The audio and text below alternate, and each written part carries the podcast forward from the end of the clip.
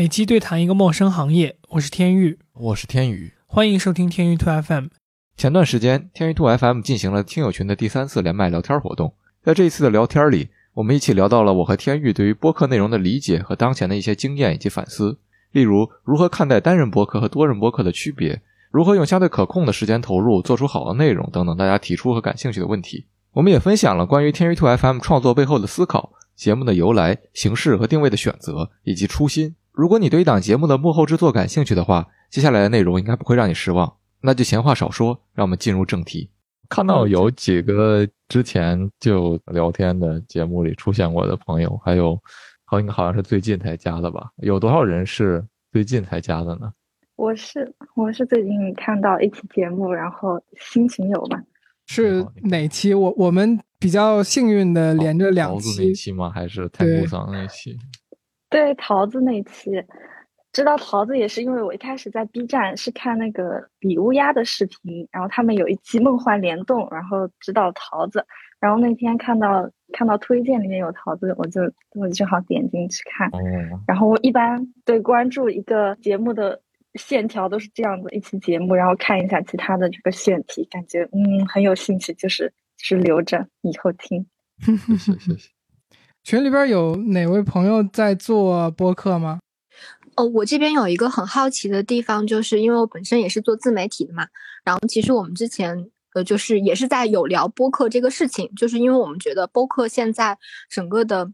经济形势下面是为爱发电比较多，然后我也想问一下两位是怎么一个契机来去做播客这件事情？嗯嗯，很经典的话题。对，你先，我先来吗？这个这个话题倒是说过几回了，但是我觉得本来也是个反复要说的问题。启动这个事儿的时候，就是因为我跟大白，就我跟天宇，我们今天还说正好算了一下，今年跟他认识正好第十年，所以其实我俩已经好朋友很长一段时间了。然后我们俩现在就基本上也不在一个行业，也不在一个城市的时候居多嘛。大家忙起来之后，势必就比较不容易去保持一个交流吧。所以，我们我们其实最早的一个心态就是说，我们应该一起做点什么，保证就是这件事情可以呃作为一个客观的条件，使得我们保持交流和这个互动。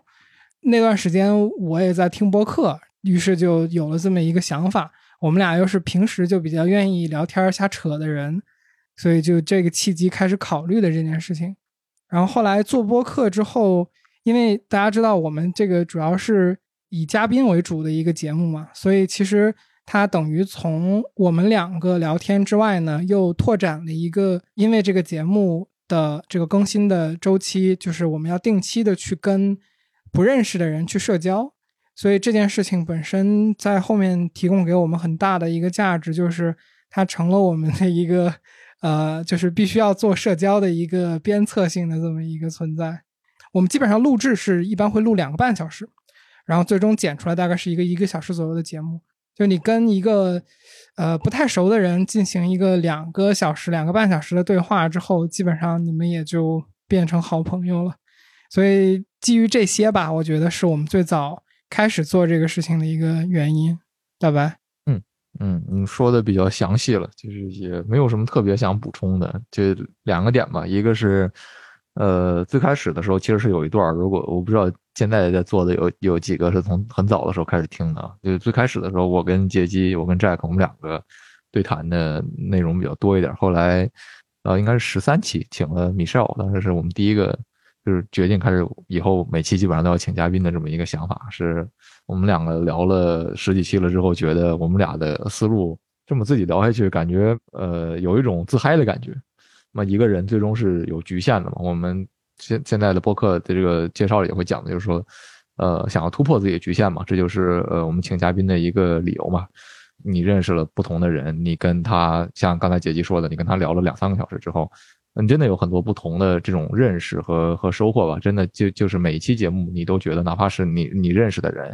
呃，你跟他可能有一段时间没有聊天了，然后突然聊个两三个小时，也是会有很多不同的收获嘛。那那套一句比较俗的老话叫“士别三日，当刮目相看”嘛，就是嗯，当你呃频繁的去呃逼迫自己跟外界做接触的时候，他他有的时候会给你带来很多不一样的这种思考吧。然后，但是你也会发现很多思考，其实大家在不同行业里。想的问题可能呃就是有共通之处，然后这也是非常有意思的一个地方。然后刚才这个七七在问问题的时候也说到，就是说我们是不是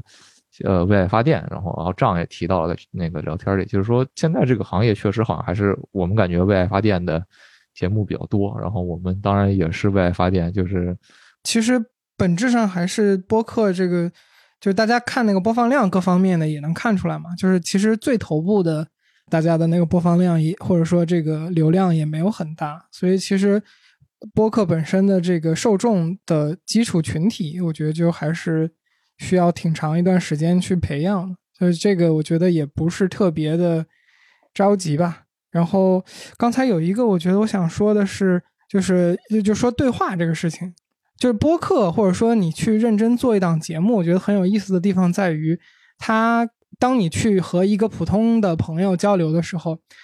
呃，和你在一档播客里边，就是你们两个或者你们三个打开录制的这个是按钮，然后开始聊天的时候，它提供的那个客观环境是不太一样的，就是那个氛围是不一样的。就播客这个录制一打开之后，大家就默认了说，我们现在开始要聊的话题是要。有一定价值和深度的，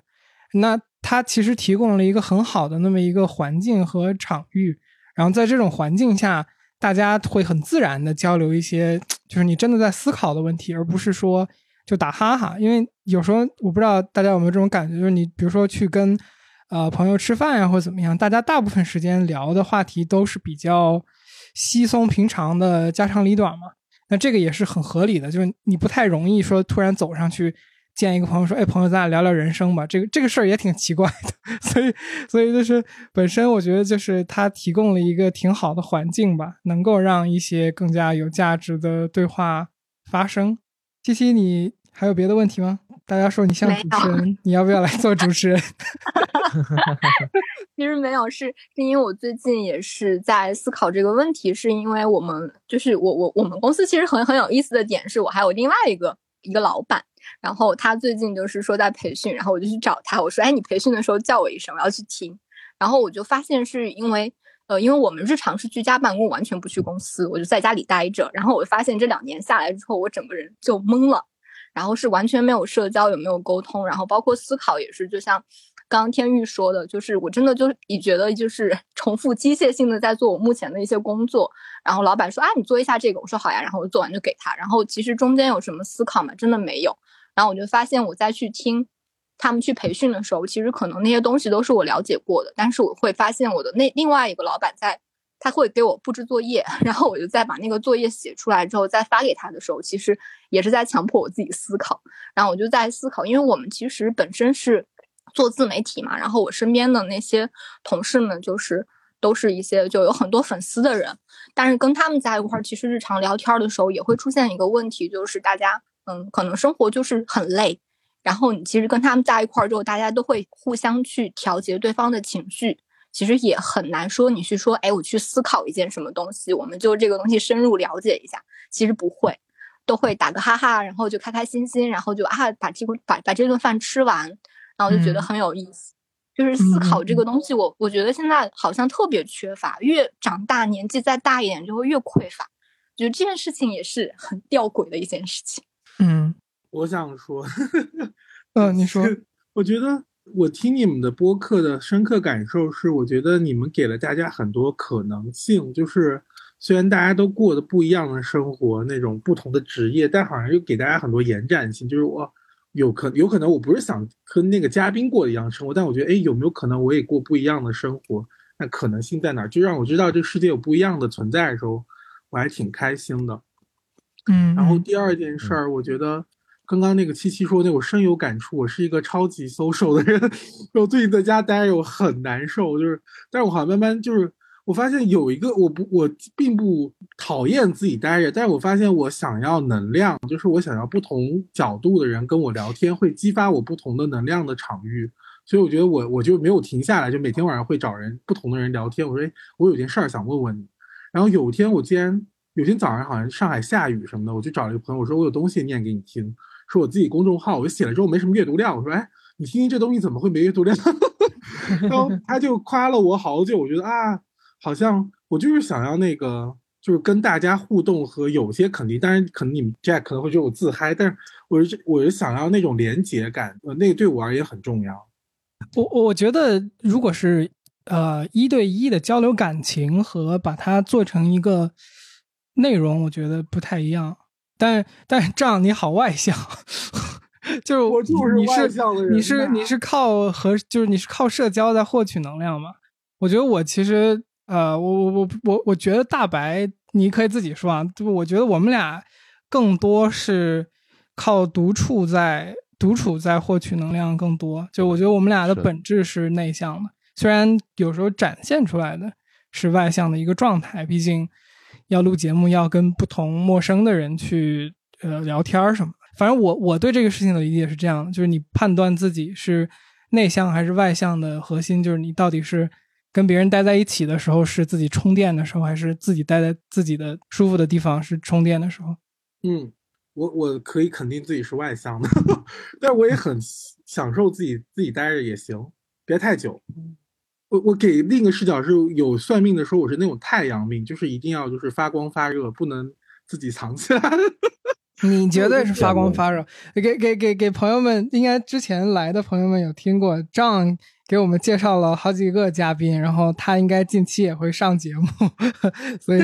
所以给大家提前介绍一下。成为一个嘉宾。对对对对对，啊，我想问一下，就是天宇和大白，你们是怎么样去，就是去筛选嘉宾，然后去，然后到后面去邀请他们，去打动他们，以及以及有一些嘉宾他可能就有部分是外向型，有部分可能也是就是偏内向型，或者是不那么，呃，可以很很有趣或很自如的表达的，会去怎么去引导他们，就整一个这个流程，就筛选、邀请、引导。嗯，大白你要不先说？啊，这个问题有点复杂，其实因为感觉其实不只是一个问题，就是说邀请一个嘉宾、筛选一个嘉宾，还有包括怎么引导他们，呃，理论上可以被看作成三个问题吧。那就呃，从先说怎么筛选一个嘉宾开始吧。其实从我的角度看，我们很多时候不是说要筛选一个嘉宾，而是说先圈定一个，就是说我们想聊什么，然后考虑一下我们想的这个话题里面。能够呃聊的人是什么样的，或者有的时候我们会想，其实我们就是想找这个嘉宾聊一聊，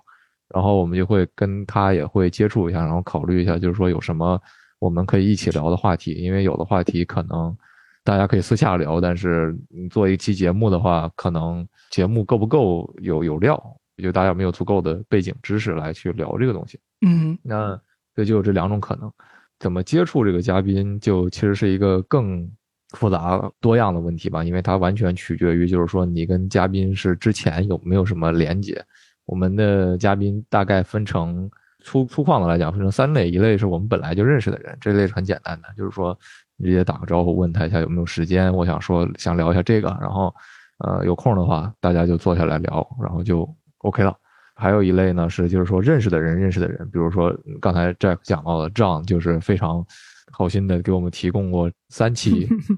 两两两到三期嘉宾的这样的一个联系方式吧，然后哇真的发光发热。对对对，大太阳所以这种这种时候其实你也不是特别复杂吧，但是有的时候对面也会有点懵逼，就是说为什么突然被人拉到了一个群里，然后群里这么多人。如果大家看过我们前两期的播客，那个刘博士就是之前的嘉宾那一期小歪姐请来的朋友，小歪姐是这样请来的朋友，所以说有一天小歪姐突然把刘博士和我还有 Jack 还有 Allen 就是我们运营小伙伴。拉到了一个群里之后，我们刘博士当时第一反应我我们都很懵有这么多人，对，我们都很懵，我们也很懵，刘博士也很懵，全场就小歪姐很清楚。社交社交裂变，社交裂变。对，但是反正大家后来聊得很开心，所以也挺好的。对，然后这是第二类，第二类的其实就是说更多的就是需要大家先打个招呼，然后也是最开始问一下意向嘛，其实就是说无论是什么类型的嘉宾，你最开始都是先问一下意向，他这个有没有时间跟你聊。然后呢，如果我们最近还有就是说完全不认识的嘉宾嘛，然后比如说最近这两期的天谷桑和桃儿，我们其实之前都是完全不认识的。那这个时候，其实最重要的一点就是说，你邀请他的时候要考虑说他愿不愿意接受你的邀请啊？那你你是谁啊？那就是说需要做一个经过认真思考的自我介绍。讲一讲我们这期节目是干嘛的，然后我我跟 Jack 分别是什么样的人，嗯，请他去听一下我们之前的节目，大概是这样的。然后呃，目前来讲还比较顺利，我们邀请了大多数嘉宾都成功的，你们已经在节目里听到了，这是邀请嘉宾。我我觉得我们从近，我们从三十期左右之后就开始逐渐陌生嘉宾的比例就就上的比较高了。然后之前是怎么说？说白了，在攒那个底子吧。然后到了一个点之后，去邀请嘉宾就比较容易了，因为你可以给嘉宾看之前做的东西嘛，他还可以对你这个有一个很直观的认识。那，大白，你接着说，刚才还有一个引导问题。啊，对，就是如何引导嘉宾，这个呃，其实就是都很看嘉宾本人的情况嘛。那比如说像 Tango Song，，然后这样的嘉宾，就是他本身是很大的这种呃，有很大的流量，他很会表达，那其实就不太需要我们引导。然后呃，我们做的更多的可能可能，比如说大家聊嗨了之后，这个时间我远远超出了我们的这种规划的之后呢，可能会稍微往回拉一拉，基本上也就是这样的一个工作，我们不用太担心，就是说节目会聊成呃什么内容。然后还有可能有的嘉宾比较紧张，他本身很有很有很有内容，然后但是他不太会用很精精妙的语言把它表达出来的话呢，我们就可能需要去呃反复的在一个问题上花很多的时间来去想办法修饰，就是我们这个问题本身来引导嘉宾去呃来回答出一些就是我们觉得更有深度的东西，因为同一个问题，当你就是去不同变换角度的时候，他的回答可能往往会更丰富一些。然后，但是这个也是看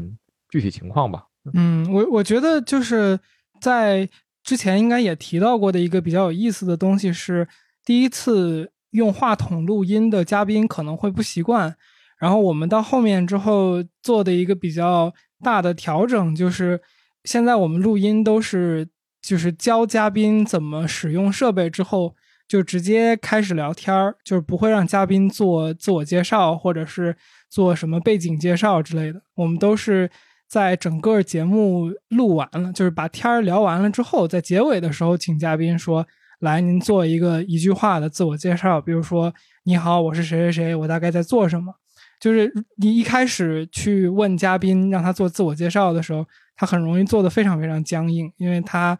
对整个场域，因为他不知道自己是谁。哎，对，就是都不太都不太熟悉。然后，但是你如果到最后的话，其实大家那个天儿已经聊开了。然后，包括其实我我不知道大白你有没有这感觉，就是我们也经常会感觉一个对话的前面两个问题，一般嘉宾都是没有进入状态的。所以我们经常有时候会前面可能会考虑去问一些不是特别重要的东西，帮助嘉宾进入一个状态吧。然后大概从第三个问题之后，就他那个时候对话筒啊、对聊天啊、对整个这个氛围都已经熟悉了。这个时候，一般从第三个问题之后回答出来的质量才是他真正的那个水平。然后包括呃刚才大白说的引导嘛，我觉得我们前面做的主要准备就是我们肯定得对大概要聊的东西的这个学科有一个基础的了解，但是我们会准备一个提纲。但是我们每次都不会就是完全跟着那个提纲去走，我我不知道大家的感觉，但是我们尽量想要去还原的一个状态，就是我们的对话是像朋友一样比较随机的，就是没有特别明确的一个我问你答一来一回的那种回合制的感觉，所以提纲一般就是辅佐嘉宾知道这个大概的框架，然后在实际聊的过程中，如果有产生什么新问题啊，或者有什么小的有趣的点呀、啊，就像大白说的。可能会用不同的角度去问同一个问题之类的，也会尝试。然后之前也提到过的，就是这个节目我们剪辑是比较多的，所以呃，很多这个过程中嘉宾可能一个问题一句话没有说的特别好，我们就会跟嘉宾说这个没关系，可以重新 说一遍。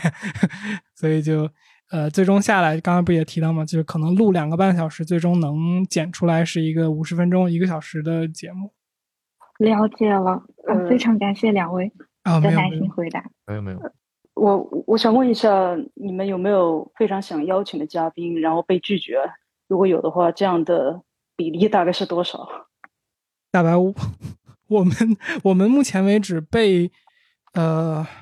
我们目前好像没有被拒拒绝过，拒绝的。对我们只有一次不了了之的情况。被拒绝的还真没有。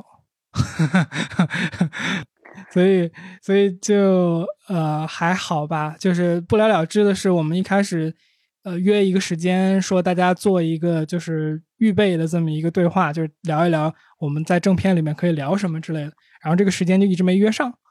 后来就再联系大家就不，他们就不太回复了。这个是唯一一次，其他的时候没有碰到过。嗯，呃，我呃那个谁，那个对话框里面说的，我们。有中间人的情况，肯定是就没有出现过任何问题。然后我们近期的节目，我觉得从近十期估计有八位左右都是完全不认识的了。所以我们其实也在，呃，这个我们其实第五十期给大家透个底，就是五十期也算是个整数嘛。我们是打算在第五十期的时候聊一下我们是怎么做播客的。然后二十六期的时候还是二十四期，我们聊过一次这个话题。但是那个时候的跟现在过去了也有一年了吧，差不多，所以这个整个的想法有一定的变化，然后有一些新的理解。我们其实也在逐渐优化我们怎么去跟嘉宾传达我们想找他上节目，然后我们能给对方提供什么价值吧，就是播客这个形式的独特的地方，然后我们的节目的独特的想传达的一些东西，然后跟嘉宾说清楚的话。确实，就相对来说，对方只要回复了，就没有碰到过后面不太行的情况。了解，呃，对我问这个问题是因为，呃，我之前也用视频的方式来采访别人，然后，嗯，我有个哦，有个同事吧，然后他是个，嗯，我我首先我在的行业是金融行业，然后那个同事他有科学家的背景，呃，然后那段时间他比较闲嘛，然后突然间想说，哎，可以，其实找他。来进我的 channel 会非常有意思，可以聊半导体啊什么，这可以聊很多东西。然后那个晚上我想到这个 idea，我就非常兴奋，我整个晚上都在想可以问什么问题之类的。然后到 第二天，我问他愿不愿意参加我 channel，然后就呃一下子就被拒绝了。呃，他说是他比较内敛吧，可能不太愿意面对镜头。对，所以我反正从我的经历来讲，有时候会碰到这样的情况。嗯，呃，我们一般第一次去跟嘉宾接触的时候，都会有一个比较长的一封类似于邮件的这种介绍，然后里边会说清楚各种，就是呃，我我觉得可能能想到的一个对这个事情的总结，就是提前想到别人可能会在什么点拒绝我们吧，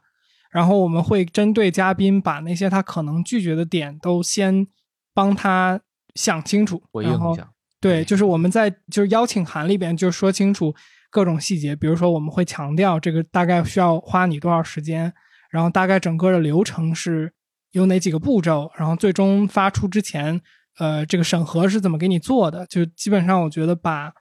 我们能想到的这个对方可能会说拒绝我们的理由再提前说清楚吧。但是视频这个事情，我觉得可能确实是一个比较对于。不太习惯的人可能会有点害怕的东西。我们其实呃有一个规划，就是大概在，因为我们现在也快接近小宇宙单平台一万粉这个订阅了嘛。我们其实的规划就是一万之后开始上视频，就是上录播的对话的那个视频，因为毕竟就是说播客这个形式，刚刚在开头大家也聊到嘛，它整个受众没有视频的多。然后，呃，如果我们看就是国外成功的播客的案例的话，大部分其实还是视频和音频同行的。所以从这个角度，我们后面也会面临这个问题。但是具体的执行方式，呃，或者说这个会不会给我们带来一些有些嘉宾他不愿意参与这个节目，呃，我觉得潜在可能是有的。但其实，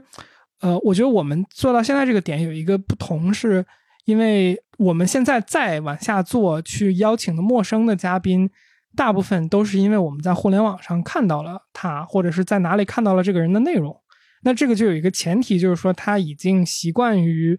在一个公众环境去发声了，我们才能看到它，我们才会对它产生兴趣。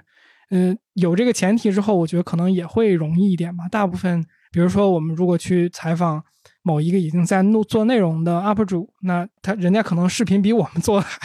熟悉多，所以可能是我们害怕，是人家不害怕，所以可能也不会有太多的这个问题。我们最大的害怕是人家瞧不上我们。是，所以你们如果往视频方向发展的话，你们更想从哪个平台入手？B 站吗？我们其实现在，呃，在 B 站、小红书、知乎、微博都在发视频，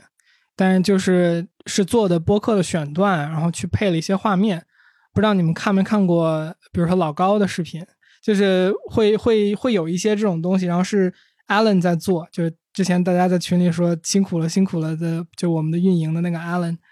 其实现在有在做视频的尝试，然后还是应该会从 B 站为主启动吧，因为如果我们做播客的整个全篇的一个视频的话，那它首先意味着它是长视频嘛，那长视频大概要五十分钟一小时这种。在这种长视频平台，同时又比较普遍的有受众，然后同时又适合，或者说它有有自然流量吧，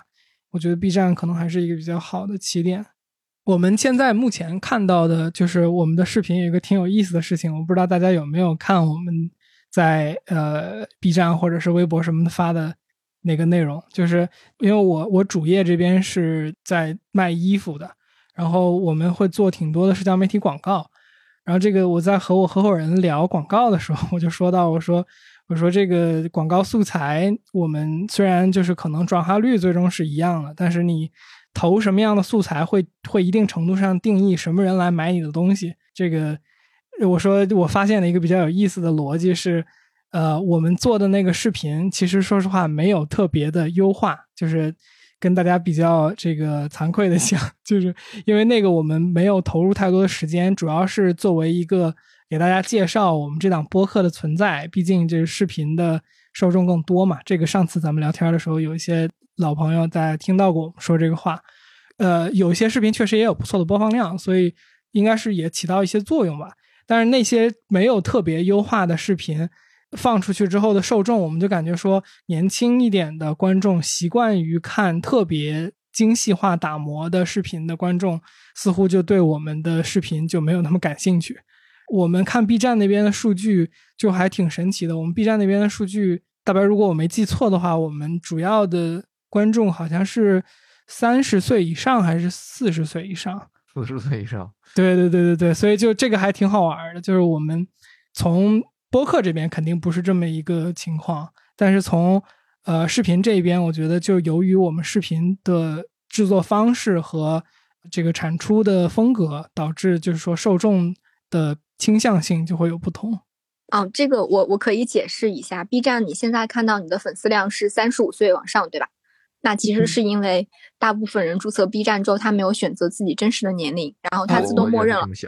你说 B 站本身的那个，因为嗯嗯，对，因为我们之前跟那个 B 站运营这边聊过，因为因为我本身有有一部分工作是服务 UP 主，然后我之前跟他们问过这个事儿，我说，哎，为为什么？就是因为 B 站整个的，呃，应该是很年轻的小偏小，是的，嗯，对对，但是但是为什么我们这个是这样的？难道我们的内容真的这么硬核吗？他说不，是因为大家没有选择。有意思，有意思。对，然后我自己也发现。嗯和我们感受到的一个就是，呃，因为大白有一个账号，然后我们自己有一个账号。哎，大白，你那个账号的年龄段是什么样的？你有注意过吗？我们基本上看到两边三十五岁以上也在百分之三十左右吧，但是还是十几岁、二十几岁的比较多。OK，就是我我觉得挺有意思的，就是我们俩看到的两个账号数据非常一致的东西，我们就会大概猜测这个是 B 站整个的一个受众群体的一个大概的样子。呃，我不知道这个会不会有点那个，但就是比如说广东大部分时候都在地区的主要位置，我们两个账号都这样。然后，sorry，七七，你刚才说说没说完的？哦，没有，我忘记了。哦，sorry，不好意思。没有，不会，不会，不会，因为因为我我这边看到的也是广州会比较多，甚至我公众号这边也是这个样子，就是广东大家就是看的那个粉丝的占比会非常大。嗯嗯嗯，是的。所以我们就猜测，可能 B 站整个自己的那个人群的画像，在地区上面，可能广东整体就比较多一点。我有问题，嗯，你说，Correct me if I'm wrong 啊，就是我感觉我听你们节目，感觉特别正能量，就感觉都是精英或者在某个领域特别优秀的人。我可是我这个人就挺挺喜欢听别人摆烂的，就那种摆烂人生，我特别想听。有没有可能 后期找些就比较比较 hardcore、比较 edgy 那些人过来聊一聊？我觉得可能也会增加一些客群呢，就你用户画像可能会更丰满一些。我摆烂，那你怎么找到他呢？就是 I don't know, maybe arty。可以，我们可以考虑一下，也是。但是他可能就不太靠行业，看看吧。有如果有合适的，你也可以再给我们推荐。靠行业吧，不然他怎么吃饭呢？就摆烂，这核心还是要上班。我我觉得是这样，不好意思啊，我我插插一句，就是我觉得这样你说这件事儿特别有意思，就是因为我一直在思考，就是说播客这个东西怎么做的，就是让。不那么，所以怎么讲精英主义，就不那么就是说，只是本来就很有话语权的人，在一个新的媒体上接着掌握话语权，是的，是的，而是就是说把，呃，更多人的声音传递出去。然后我发现这件事情非常难的原因，不只是因为，呃，有话语权的人本来就掌握了话语权，而是因为在这样的一个体系之下，就是当然这是我个人观点，就是那些处在。比如没有话语权，像你说的摆烂的这个这个人，他在面对媒体的时候，他不知道该怎么样发声，能够吸引到足够的受众，这个我觉得是一个呃非常致命的问题。然后至于你说这是呃他们个人的问题吗？我觉得不完全是，但是就是说这个这个受众本身呢，他不契合。那你在做一档媒体的时候，说白了，我觉得每一个做媒体的人都会考虑到，就是说。你这个东西花这么长时间做出来，到底有多少人看啊？对不对？有多少人听？有多少人消费啊？那嗯，在在你呃做这样的一个选择，比如说我想聊一个弱势群体的时候，给他一个发声的机会，他有没有足够的内容能够发出来来支撑这一期？来，我觉得也是一个就是说非常 现实。我同意，但也不同意。就是我我在看很多电影的时候，我很喜欢他们留白的部分，镜头语长镜头拉个五分钟那种。我觉得那就是他，那就代表了他，就是磕说话磕磕巴巴，或者是可能可能我就因为这节目不是我的，所以我就瞎逼讲。我我我非常同意，我我就是这样的。你你这个早期的节目剪出来，我留了很多留白，然后但是都被我卡掉了。听众就是不爱听。呃，这个这个你让我怎么办？呃，是谁要说话？刚才啊，我是我是我，我想说一下，我昨天也在群里说了。我呃听这个节目，其实我并不是来认大佬的，就是并不是有话语的权的人掌握了，在一个新的载体上面重新掌握话语权，觉得并不是，因为这个大佬本来就是世俗定义的一一一种，这个我觉得它本身就是一个很个人的问题，就是可以了解一些东西，但是你这个人有没有话语权，我根本不 care。嗯。我感觉我刚才听下来的一个感受就是说，看从什么角度啊？就是如我我现在单纯站在一个节目运营的角度来说的话，就大家往往对一些事情有一些美好的希望，然后但是当这个东西真正被放出去的时候，其实也是不被就是有美好期望的这这些人所认可的，因为当我们想去控制一个。特别明确的氛围的时候，这个就很容易出问题。就像大白刚刚说的这种留白的问题，我们在后台可以看到这个用户的流失率嘛，就是听众的流失率。那可能留白，我们在那个地方想表达一个明确的意思，或者说我们认为这个留白其实它包含了更多的信息，但是呢，实际上当这件事情做了之后呢，大家就认为，哎，这个是你剪辑的问题，然后还会在下面评论说这个这个剪的不好，然后所以所以就是当它的这个媒介，我觉得本质上和视频在这点也有一定的区别吧。就是当视频你有出现一个留白的时候，大家会看到这个人，他就是所谓非静止画面嘛。但是如果你如果你是一边一档音频节目，它声音是你的全部。相对来说，我我们目前的经验是，就是要把一些明确的东西表达清楚吧。听老师一开始有说有问，就是现在有没有人在做播客的？就刚当时没有找到合适的点的上麦。就是我现在是，呃，有尝试着在做自己的一个播客，也才录了几期，所以就不管是制作的还是各方面，其实我是有很多的问题，但是我不知道这会不会就是影响。呃，这都可以问是吗？你可以，你可以问一下，我们看看会聊多长。我我们 如果我们也可以选择不回答呀。对对对，这样也是。大家就随便问了，就是你说，呃，一个是我想我想问一下两位对这个单人播客，还有还有就是多人播客的这个感受看法，或者你们觉得哪个会比较的有趣之类的？因为其实我现在听到的，我自己在做的是一个单人的播客，然后我在做的过程当中，我觉得是会有不少的阻碍的，就是我感觉会没有，比如说几个人一起聊，或者只是两个人一起聊那么轻松，或者那么容易。呃，有一个头脑风暴的，能打开你的嗯局限的思路这种，然后那我就想呃，知道你们有没有推比较推荐的单人播客，或者有没有对这种单人播客这个呃一些好的建议？这这是第一个。然后第二个是我想了解一下你们一开始是怎么去宣传自己的播客的？那如果看到就前期比如说数据不好或者怎么样，就会通过什么方式去优化它？然后你们两个自己会有怎么样的感受？会不会觉得？哎，花了比较多的时间去做，然后又也没有，嗯，没有得到相对应的这个回报，这是第二个。然后另外一个是我突然又想起，我在你们的某一档节目里面，好像是听到天意天意老师还是大白老师说，没有，并没有占据自己很多的时间，就是只可能占用百分之五，我好像记得是有这个数字，百分之五的工作时间。百分之，然后在想这是怎么做到的？对，这是怎么做到的？因为不管是从选题呀、邀请、沟通、制作、剪辑，我觉得还是一个比较费时的事情。就播客这个事情，嗯，就我我对你说的这几个问题还有挺多的想法的。就是首先说单人播客和多人播客，就是呃，我觉得单人播客的极好的一点，就是它会超越多人播客的一个点在于。你个人的，就是这个单人播客主持人本人的号召力会远大于多人播客，因为你是这个播客的全部，然后这个里边的所有观点，大家都会能够直接反馈到一个明确的个体身上，所以这个我觉得单人播客我不确定，因为我们没做过，但是我想象应该会比多人播客更难，呃，因为你的选题或者说你个人的。能够输出的，就是内容的量不是特别的可，就是可控。就像大白说的，我们最早我们两个是双人在对话聊天的这么一个状态，变成去和嘉宾对谈。我们的一个很大的考虑和担心是在于，我们两个的思维模式其实是比较呃固定的，或者说每一个个体的思维模式其实都比较明确。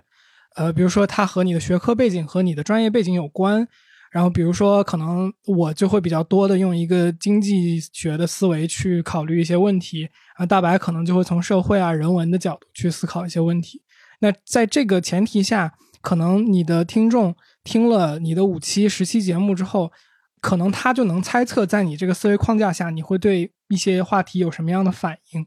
所以这个我觉得是可能单人播客的难点吧，就是如果你能突破这件事情，我觉得单人播客带来的号召力和力量，甚至是大于多人播客的。然后多人播客的点就在于，你可以就是对话本身一定是会产生新的观点的，或者说就像你刚刚说的，就是碰撞这件事情，就是它会产生一些本来在开始聊这个天儿之前不存在的东西。那这个生产出来之后，它就自然成为了一种价值嘛。然后同时可以请到更多不同的人，那这件事情本身就是大家各自的新知、新的一个呃人的经验，它也会填充就是更多的角度。那这就是我们现在在做的这件事情。然后刚才还问的两个问题，一个是时间，还还有一个是什么来着？我记得有一个第二个问题，我想先说那个啊，就是。一开始的那个宣传，还有数据方面的反馈和优化啊，大白，我要不说一下这个，然后如果我们这个要放的话，我把它剪了。就是我我想五十七的时候再说这个事情，就是呃，要不我来简单说两句就得了。行行，那到时候到时候大家听一下五十七吧。我我到时候给你们透底一下，就是我们是怎么理解就是一个播客的扩张这件事情。这个显然是他是有理解的，我是没有理解的啊！不不不，没有开玩笑啊！简单讲，我觉得就是说，刚才其实这样在我们那个讨论的时候也说到这件事儿嘛，就是就是说我们说到说留白这件事情，我觉得这就是我们也看数据嘛，然后看数据之后会进行一些优化。呃，至于宣发呢，我觉得是大家很多人都是小宇宙来的，我们。呃，其实很大程度上，这个宣发完全依赖于小宇宙的编辑，有的时候把我们推上去了，我们就进来一大波新的粉丝，然后小宇宙没有推，我们就慢慢的增长。所以你说会不会考虑说，呃，花了很长的时间，然后来做一档节目，结果预期没有想象的好？呃，我觉得不可能，没有，就是说完全没有人不这么想过问题，就是说他会觉得说。我无论花了多长时间做出这个节目，就都是特别好。有没有人看，我都觉得特别好。我觉得这样的人不会去做节目。首先，再说花时间的问题，就是，呃，其实大家知道群里有我们的那个朋友 Allen 来帮我们运营嘛。这个一定程度上就是我跟 Jack 已经发现自己的时间在控制在一定比例，比如百分之五这个比例之，他他已经不足以。完成我们这个播客需要的工作量的时候，我们采取的办法就是找个人帮我们一起做嘛，然后来同时把自己的工作量重重新控制在一个可接受的范围之内。因为播客这个东西虽然很重要、很好玩，但是它毕竟还是一个副业。你说它能代替你的主业吗？我觉得还是不能的。生活中还是有很多别的事情的。所以说，如果你在这个上面投入的时间太多，你得到的未必比失去的更多。呃，我想在这儿补充你一句，大白，就是我总觉得我自己认为，就是天娱兔 FM 这个节目它比较有意思的一个地方，或者说我自认为它提供的价值的一个原因是，我们两个都不是真的做媒体的，就是或者说我们两个有各自的另外的主业，所以我们自己其实有一个你可以管它叫学科背景，所以我们其实。自己就带了一个所谓行业的对事物的理解，然后我们经常问问题的时候，都会是从自己的那个学科或者行业的一些困惑，然后想看看，比如说另外一个行业的人是如何去解决它的，然后可能对方在说了一个点之后，我们就会产生共鸣，然后可能也能分享一些我们自己所看到自己行业里边，呃，就比如说类似的可以就是类比的问题，大家是怎么处理的。然后这个我觉得是比较有意思的一个地方，但是如果我比如说我百分之百的时间都是在做播客的话，那我可能状态就会不太一样吧。就是可能我自己这边能分享的东西相对来说会变少，可能更多会是 A 嘉宾说的东西我分享给 B 嘉宾，可能会是这样一个状态。但是我觉得可能不会有自己在天天打交道，可能我百分之九十五的时间都在另一个事情上面。那个分享来的更加的真切吧，我觉得那个 回到刚才那个怎么把节目做大这个事情，就我我觉得播客这个形式最早的处在一种想说又不想说的状态，就是就最早的时候真的不能着急，但是呃，我特别笼统的说，我到时候把这个事儿展开了在五十期里边说，就是特别笼统的说，就是你想做一件事情的话，你有两个。必要条件，一个是资源，一个是时间。当然，你可以把时间也叫成资源。然后，这个时间里边可能也包括你的合作伙伴能够跟你有多少的耐心。然后，你要在你的时间和资源耗尽之前，找到一条大家都认可的，或者说可以持续的一个道路。那对于我跟大白来说，播客这件事情没有什么失败的可能性，因为我相信大白的。和我自己的这个做一件事情的耐心，然后呢，在另一方面，我们对这件事情没有什么金钱的投入，就是时间的投入。而我我们又说了，我们把它控制在了百分之五，呃，那基本上对于我们来说，这个时间投入是可接受的。那在这个前提下，其实就只是增长快慢的问题。嗯，对，了解了。但但是我其实刚刚。嗯，你说，我其实刚刚听你聊，我我在想，你们想把这个事情做大吗？因为如果做大的话，肯定会更占据你们俩的时间哎。嗯，是想的呀，就是，呃，或者说这个一一定会会发生的，就是我觉得其实我们你可以把这个事儿拆开了看，就是必须要你在的事情有哪些。如果我们要保持，因为它是天娱 Two FM，所以可能我们俩在场录音这件事情。必须要发生，然后我们可能第一次和嘉宾碰头的这个预聊，一定我们要在场那也就是说，每期节目我们无论如何一定要在场的时间大概是三个小时，然后两周三个小时出现一次，然后其他的绝大部分东西都可以外包。所以，虽然现在还没有外包，对对对，我们我们可能也就请了一部分忙，是 Allen 在帮忙嘛。呃，所以这个可能有一部分，比如宣发的事情，或者上传的事情，或者是把节目做成一些短视频来获取更多的用户的这个事情的操作是有外包的。但是剪辑啊、节目的处理啊，就是这些东西都没有外包嘛。那剪辑这件事情后面是可以外包的，然后。呃，一一些部分的准备也是可以找人来帮我们去做一些，然后我们就是我觉得这个事情拆开了之后，最终不可外包的事情，时间我们是可接受的，所以就还好吧。明白，其实就是还是那把控。对，就是我我觉得在这个播客现在的这个结构的设计下，只有实际输出和嘉宾对话这件事情，目前的设计是必须我们两个上的。然后其他的东西，呃，我觉得就是说一句也比较漂亮的话，就是我们两个肯定都做的不是最好的。我们两个剪辑两个外行，怎么会比专业的人做的更好呢？所以说剪辑这件事情我们没有外包，更多是现在这个东西本身它不创造 对价值，所以我们没有拿到就是可以去外包给别人的这个相应的资资本。当然这个事儿我们可以自己拿自己的钱出来去做这件事情。但是我觉得这个过程本身也挺有意思的，所以就而且像刚刚也说了，这个时间还可控，所以就就还是自己在做。剪剪辑这个事儿，我觉得你们过于谦虚了。我听了很多播客，我觉得还是，呃，怎么讲呢？就是最开始你们讲的对于听众的引导性，还有对于这些呃细节的一些关注吧，我觉得你们做的已经算是蛮专业的了。感谢感谢。谢谢谢谢，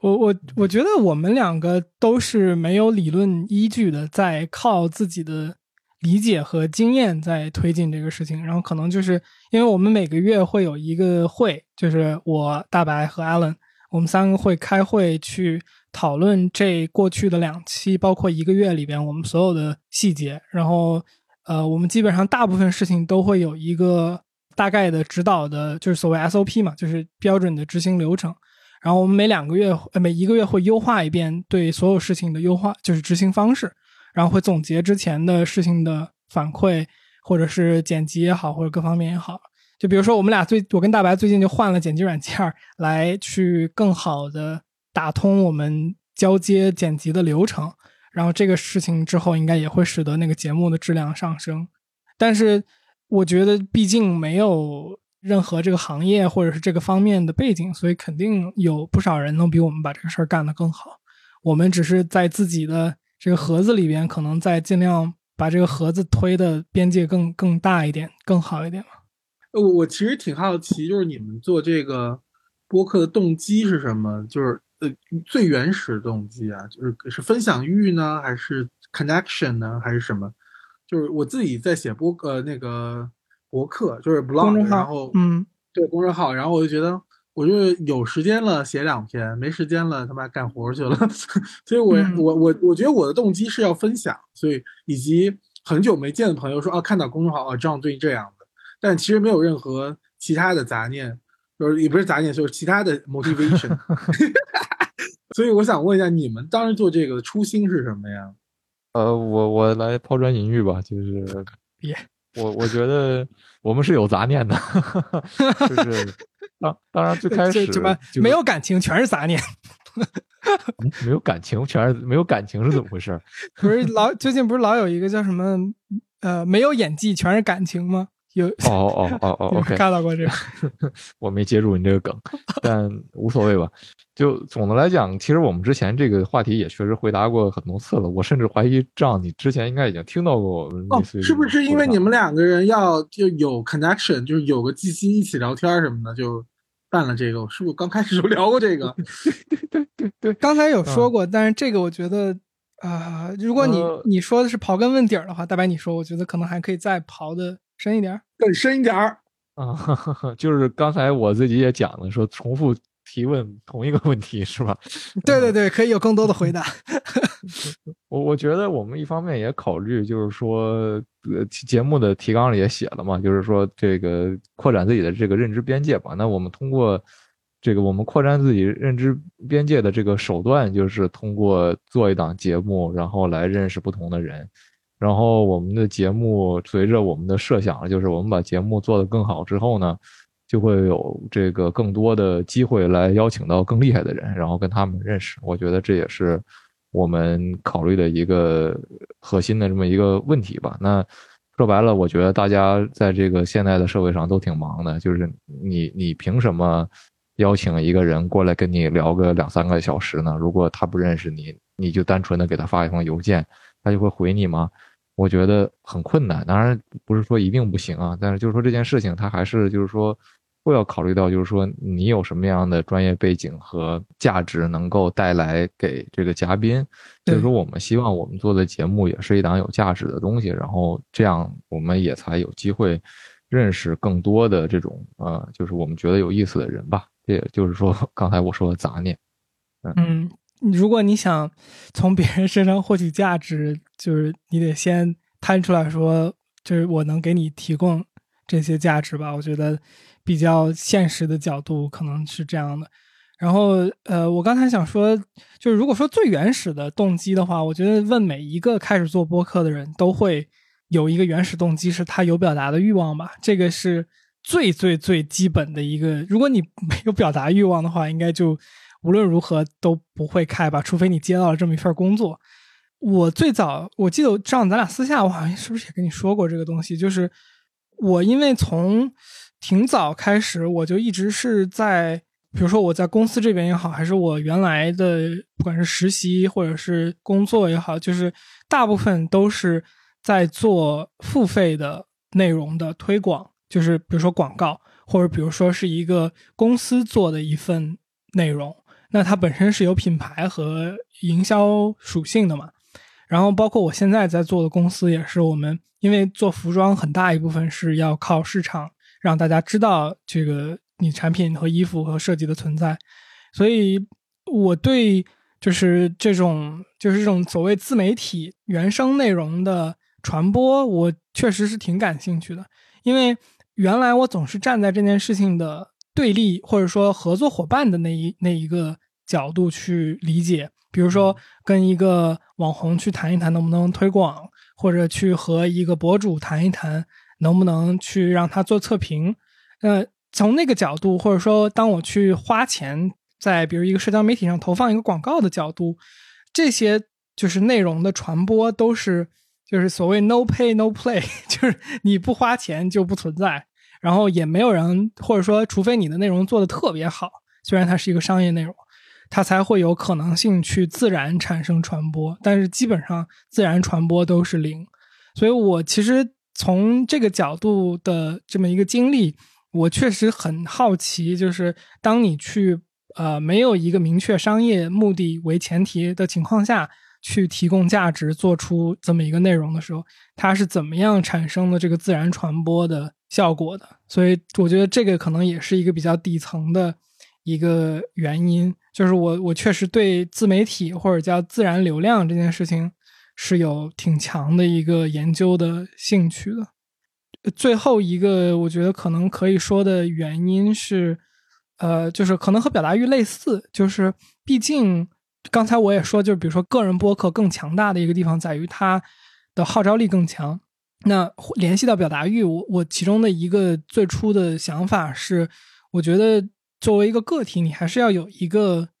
能够发声的渠道吧。就是当我。有一个想法的时候，我觉得我们现在这档播客，我至少说出去，每一期节目有个几千、一万、几万的这种播放。那我有一个观点想要去输出、去影响我周遭的这个世界的时候，那至少有一千、一万、几万人可以听到。这个事情，我觉得对于任何一个个体，应该都是有价值和吸引力的吧。比较开诚布公、坦白的讲，OK，我们。怎么说？最后最后最后一个话题。哦，我我想问一下，就是应该刚才已经提问了，就是你们会请嘉宾吗？我看你们嘉宾，其实我也看了很多期节目，比如说南方日报那期啊，嗯，还有那个 B 站的那个桃子是叫吗？是叫桃子？对对对对，桃儿，嗯，你说，对，我是觉得你们请的，其实在世世俗意义上其实都是大佬。嗯，就是我想了一下，就是所谓的这些大佬，其实就是一个预设前提嘛。很很多时候，你是背着他的学术背景来认为的这种感觉，我其实不是很赞同这个权威主义。毕毕竟，如果没有思考，我觉得就变成乌合之众了嘛。我来帮大家我觉得翻译一下吧，要不他是觉得就是有没有可能更 subtly diversified，以及他觉得就是还是刚刚那事儿，就是话语权到底要不要交在他们手上，你们的 preference 能不能改？我是觉得嗯你们没必要改，但是因为你们现在就是你们自己品牌跟自己定位，以及你们要做自己受众。但是如果嗯嘉伟有喜欢其他播客，也可以去听嘛，就是呃，就很 diversified 嘛。嗯嗯，我觉得我刚才其实想在这个上面说的是，就是包括嘉伟在群里面说大佬，我觉得一个前提是，就是大佬这个词儿的定义是很难概括的。你大佬可以说他是有影响力，所以他是大佬；他也可以是因为在某一个学术或者是某一个专业上面他有很高的造诣，他也可以叫大佬。所以就是。很难去用一个事情说大佬，呃，好或者不好吧。然后从我们的角度，就是这样，刚才也说，就是我们节目有一个定位和品牌的这么一个大概的位置之后呢，可能像你说的，就是我们找的嘉宾在世俗意义上可能会被大家称作大佬吧。但是，呃，我觉得可能因为你刚才想说的大佬，更多就是他有一个基础影响力嘛。但是他能够有这个影响力，一定是因为他做对了一些什么东西嘛。然后我们大部分跟他聊的也都是，或者说我们试图去跟他聊的是他做对的那件事情，因为他只有做对的那件事情，我们才会在他所在的平台或者是渠道里面对这个人产生兴趣，或者是我们的朋友才会因为他在我们找这个选题的时候，把相应的这位朋友介绍给我们。那在这个前提下，我觉得在这个节目里边，他们有自己想输出的、表达的观点，我觉得也 OK。然后确实也像这样说的，就是呃，就是每一个节目可能它本身也有自己的受众吧。然后我觉得对事物的怀疑和批判和反思，我觉得这件事情本身一定是非常有价值的。那我们从这个角度讲，天娱兔 FM 这个节目肯定不能提供所有的。价值，我们在这个节目的定位下，我们可能就是尽量提供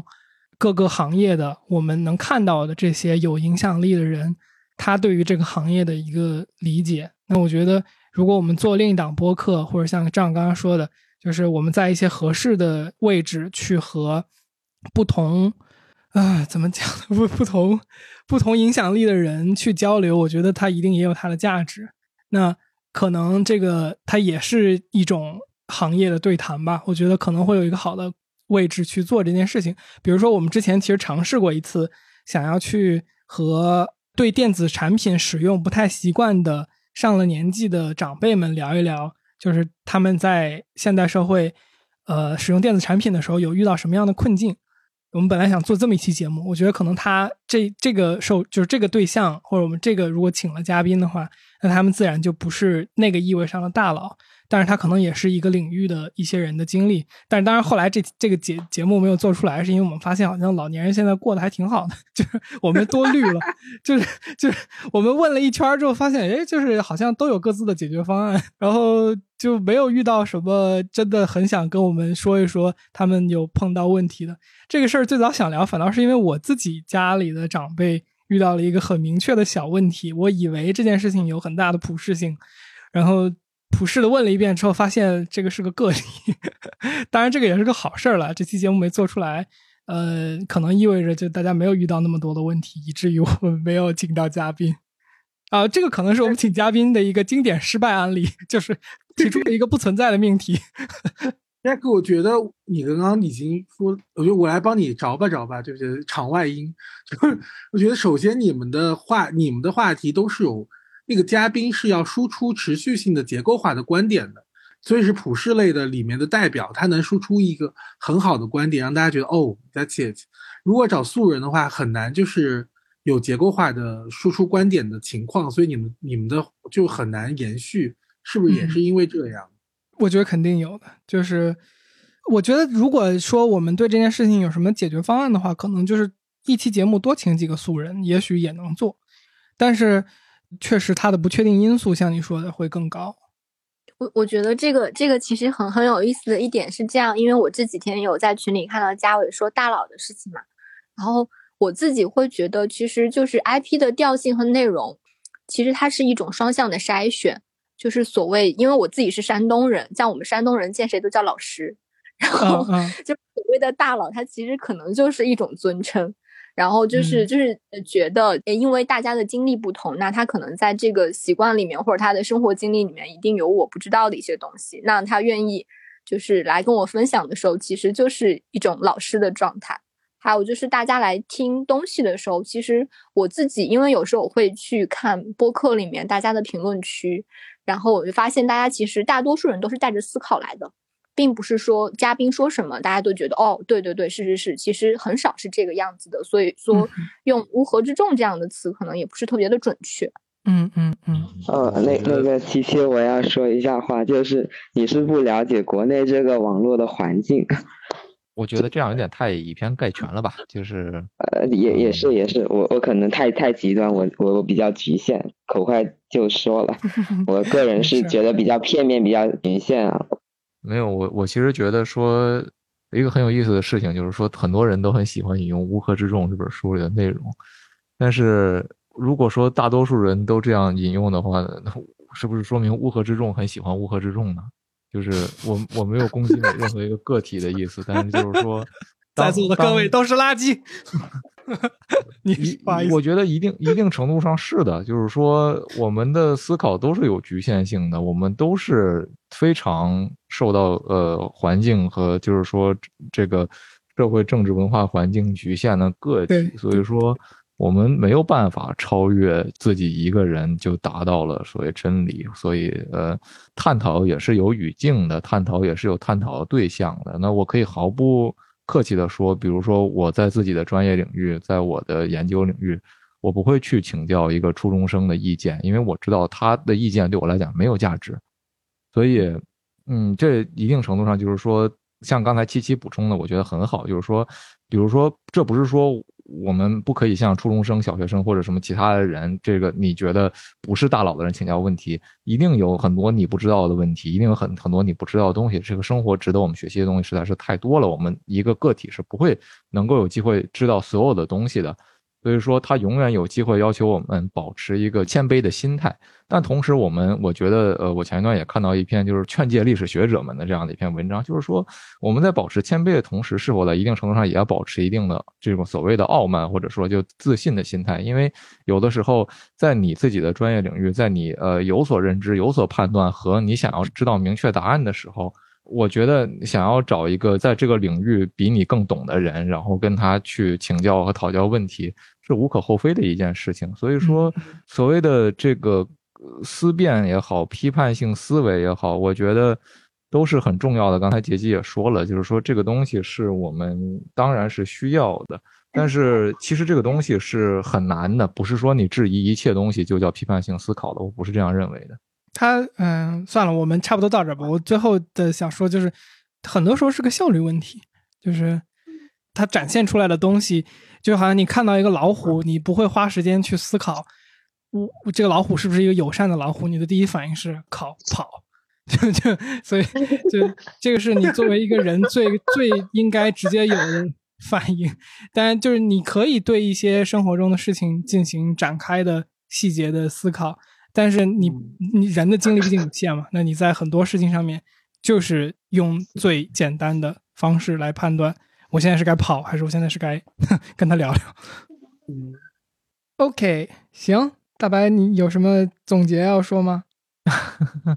我我没有什么可总结的吧，但是如果我其实其实呃还是非常感谢大家，我觉得杰基刚才哎呀哎呀，你这么一说，我好像好白眼狼啊，就就。这个是可不是呢。我没有感谢大家。你说，你说，不好意思，我我没有这个意思。本来是要下一个话题说的，你说的好像我挖了个坑给你一样。没有，没有，没有。我我我其实想说的就是说，你刚才也说了，我们现在一期节目有呃成千上万的人在收听，呃，真的是很不可思议的一件事情。其实我上次这种聊天的时候，上上次好像也都说到了，就是说。作为一个呃，你也不能算是完全是公众人物了，但是你有这么多人愿意听你说话，真的真的是一件非常不可思议的事情。所以说，呃，非常感谢大家的时间，然后愿意跟我们一起在这个场域里面探讨这些呃有的没的的话题。就是，呃，你作为一个生命短暂的个体，能够有这样的交互，我觉得也是非常有意思的事情。嗯，对对。嗨，这里是后期的天宇。说实话，每次和听友们聊天，都让我感觉到非常的梦幻。在当今的世界里，虽然信息的传播变得越发的高速和扩张，百万甚至千万级的数字对于一个网红来说显得稀松平常，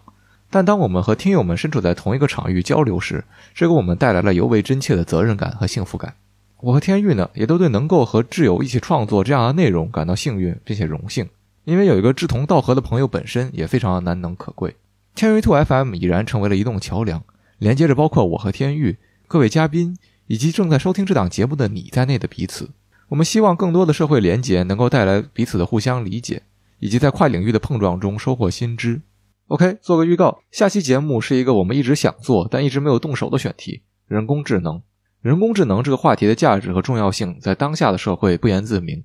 但如何在一期节目的时长里让我们对这个宏大的学科建立足够的认知，一直困扰着我们。我们有幸请来了优秀的人工智能学者林之秋来一起对谈。林之秋是卡内基梅隆大学计算机学院的计算机视觉博士生。二零二零年还是本科生的他，就获得了 CPVR 国际计算机视觉与模式识别会议最佳论文的提名。这个会议被称作计算机视觉界的奥斯卡。在当年来自全球学者的六千四百二十四篇论文中，仅有二十六篇获得最佳提名。而林之秋更是本次大会唯一一个还在本科阶段的获提名者，也是年龄最小的第一作者。这几乎成为了当时学术圈一个现象级的新闻。我和天宇也都在各自朋友圈看到了这条消息。如果你对科技类内容比较熟悉，相信你对量子位这个公众号不会太陌生。那么，根据量子位的报道，林之秋十七岁便考入美国常春藤盟校康奈尔大学。他仅用两年时间就全部修完计算机和数学两个专业的本科课程，并从大二开始选修博士课程。同年，他接受计算机系内邀请，以助教的身份给高年级同学讲课，为康奈尔科技学院编写硕士生的预修课程。甚至在高阶计算机学习课上给博士生的试卷打分，在学院的数千名学霸中，他排名第三，并最终代表学院在毕业典礼上举旗。在下期内容里，我们将会请知秋分享他对于人工智能的基本概念和框架的理解，以及当下最前沿的研究动向。我们也会和知秋一起讨论人工智能的意义以及未来走向。如果你对这个话题感兴趣的话，就关注一下我们吧。下周四我们会准时更新，也欢迎你加入天娱兔 FM 的听友群，和我们直接聊天，并参与后续的听友群活动。请在微信搜索好友 ID“ 天娱兔 FM”，拼音的天宇，阿拉伯数字的二，最后加上 FM。记得是添加微信好友，而不是搜索公众号。然后备注一下来聊天，我们会尽快把你拉进群里。最后，如果你觉得我们的节目做的还不错，或者你从中获得了一些启发的话，请关注、点赞、评论，或是把我们的节目转发给你的朋友。说不定你的转发和评论呢，也能对其他的人有所帮助。这也是对我们继续做节目非常大的鼓励。那感谢你收听到现在，让我们下期再见。呃，不要叫大白老师，呃，是不是这话应该你自己说？我不介意啊，好，好，好，大白老师，那就今天我们就到这边，感谢各位来参加。然后我们现在希望是大概两个月做一次这样的交流，然后希望今天来了的朋友，呃，下次还可以跟我们一起聊天。好，谢谢各位，感谢各位来参加。那我们今天就聊到这儿，拜拜，拜拜，谢谢。谢谢，拜拜，谢谢大家，大家晚安，晚安，晚安，拜拜。